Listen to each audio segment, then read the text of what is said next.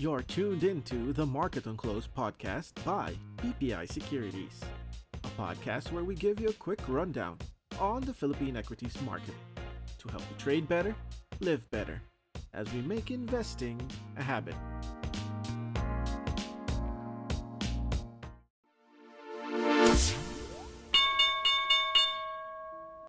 Happy Oktoberfest! Rico here from BPI Trade with the first episode of our Market on Close podcast for the fourth quarter of the year. So the local index ended the week in the red, dropping by over 61 points to start off the fourth quarter and close at 6,259 this week, or down by almost a percent. Year to date, the index is down by 4.67% from last year's close of 6,566. Foreigners continue to sell the market after registering five straight days of outflow, which amounted to over 2.58 billion pesos. This brought total net outflow for the year to almost 44 billion. Total value traded, on the other hand, dropped back to 23.78 billion pesos for the week, to average 4.76 billion a day. If we exclude block transactions, average slightly drops to 4.42 billion.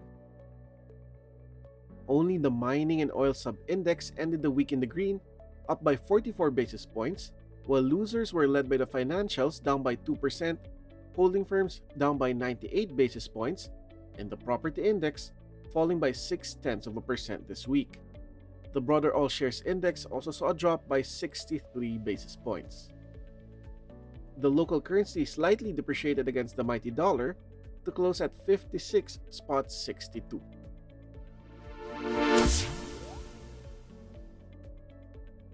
The Reserve Bank of Australia kept interest rates steady at 4.1% this week, which was in line with the consensus estimates. The central bank governor in a statement said that inflation in Australia has passed its peak, but is still too high and will remain for some time. She noted that while goods inflation has eased further, prices of many services are still continuing to climb alongside a jump in fuel prices. In the United States, employment vacancies surged in August to 9.6 million, a jump of nearly 700,000 from July and well above the Dow Jones estimate of 8.8 million. Hires rose modestly to 5.86 million, higher by 35,000. Much of the increase in openings came in professional business services, which grew by 509,000. The sudden surge could put pressure on the Fed to keep interest rates elevated as openings have been on the decline the months prior. On to local news. Inflation in the Philippines accelerated for the second straight month in September to 6.1% from the 5.3% recorded in August. The September print was also above the 5.4% consensus estimate and is in the upper band of the Bangko Sentral's 5.3 to 6.1% forecast. This was the fastest in 5 months or since the 6.6% recorded in April. The uptick was attributed to increase in food and non-alcoholic beverages, which rose to 9.7% after rice inflation surged by 17.9% last month despite the government's imposition of a price cap on September 5. The Philippine Statistics Authority also reported that Philippine unemployment rate in August dropped to 4.4%, lower than the 5.3% recorded during the same period last year. This is also lower than the 4.8% recorded during the month prior. This translates to over 2.21 million Filipinos aged 15 years old and over that are unemployed and seeking employment. Underemployment, on the other hand, also decelerated to 11.7% from the 15.9% recorded the month prior and the 14.7% recorded in August 2022. The services sector remains as the top employer with a 57.3% share, followed by the agriculture and industry sectors. S&P Global reported that manufacturing activity in the Philippines expanded last month on the back of resilient domestic demand and growth in new orders the country's PMI rose to 50.6, a reversal of the 49.7% contraction in August. S&P said that September PMI signaled renewed growth across the Filipino manufacturing sector as new orders emerge out of contraction territory.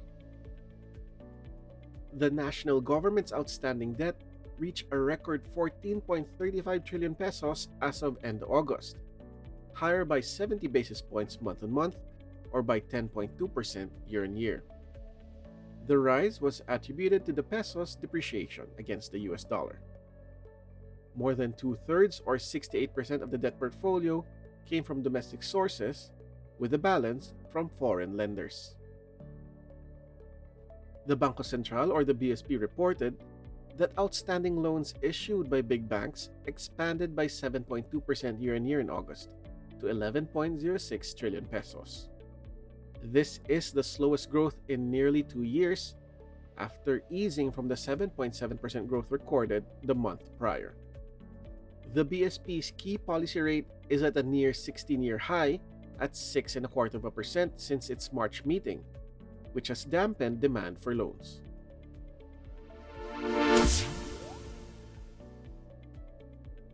Listed energy firm Alternergy said it had tapped three investment banks to lead in raising the 12 billion pesos project financing for its two wind power projects. The two projects for financing are Alternergy's 55 megawatt Alabat Island Wind Power Project in Quezon Province and its 86 megawatt Tanay Wind Power Project in Rizal Province, which are both expected to be completed by 2025.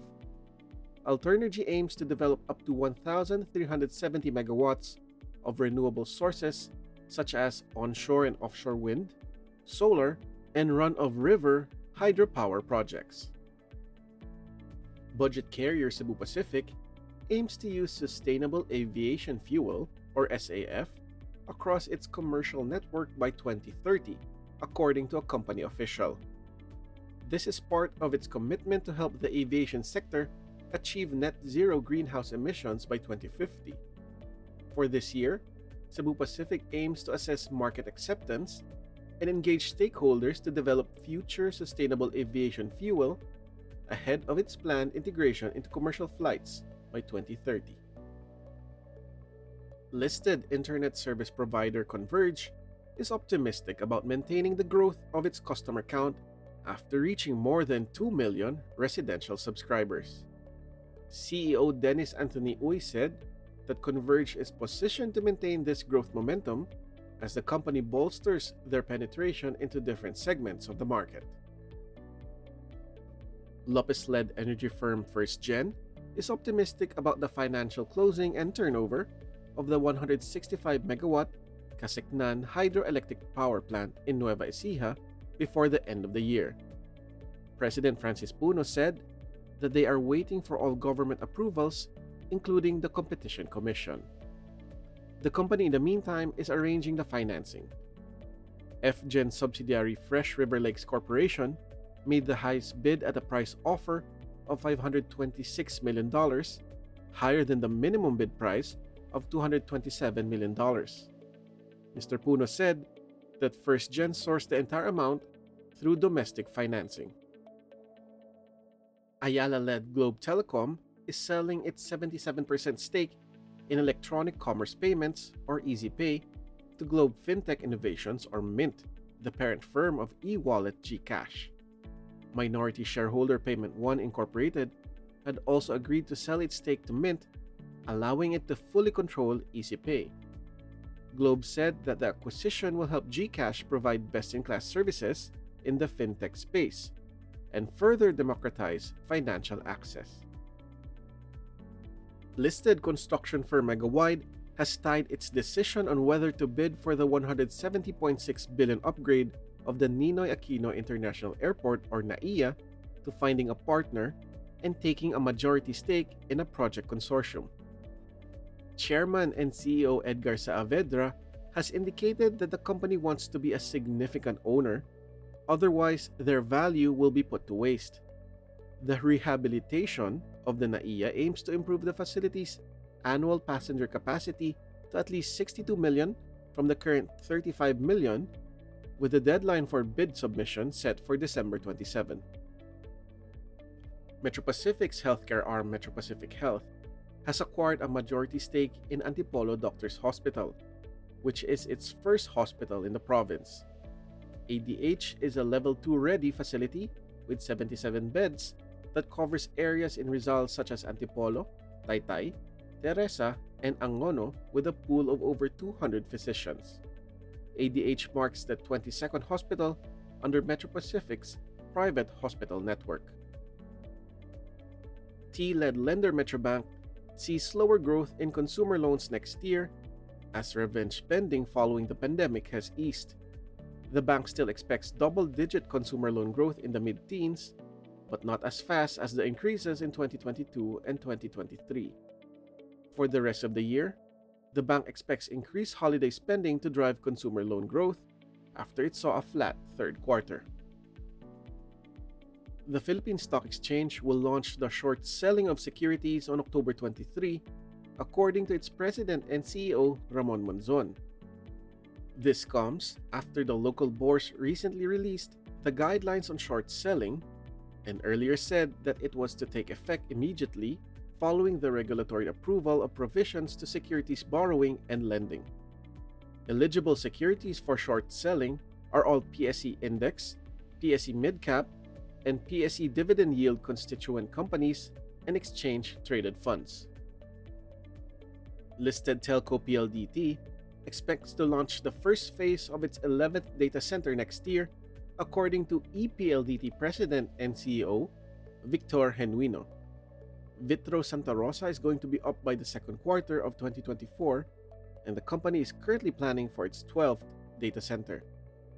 Initial capacity set by the company by 2024 is at 14 megawatts, which can be expanded up to 50 megawatts upon full operation. For its 12th data center, PLDT is aiming to double the expected capacity of its 11th site. Sy-led conglomerate SM Investments or SM projected that its portfolio investments will account for more than 10% of its total earnings in the medium term, led by its logistics and geothermal ventures, namely 2GO and Airspeed for logistics and Philippine Geothermal Production or PGPC for geothermal. Other portfolio investments are in mining firm Atlas, real estate developer Belle Corp, and bake shop Goldilocks.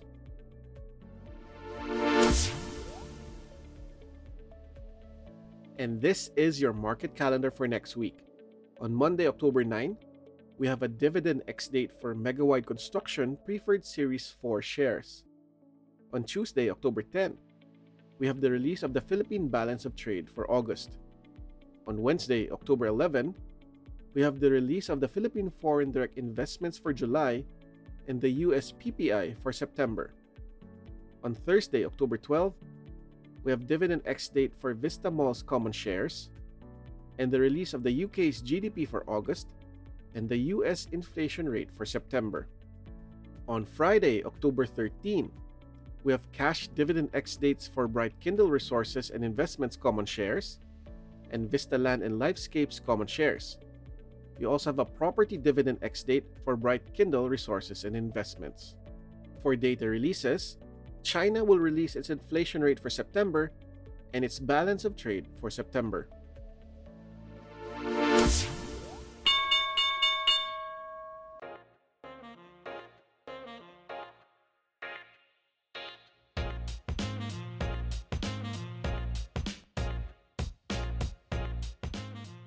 And that's a wrap for today's episode.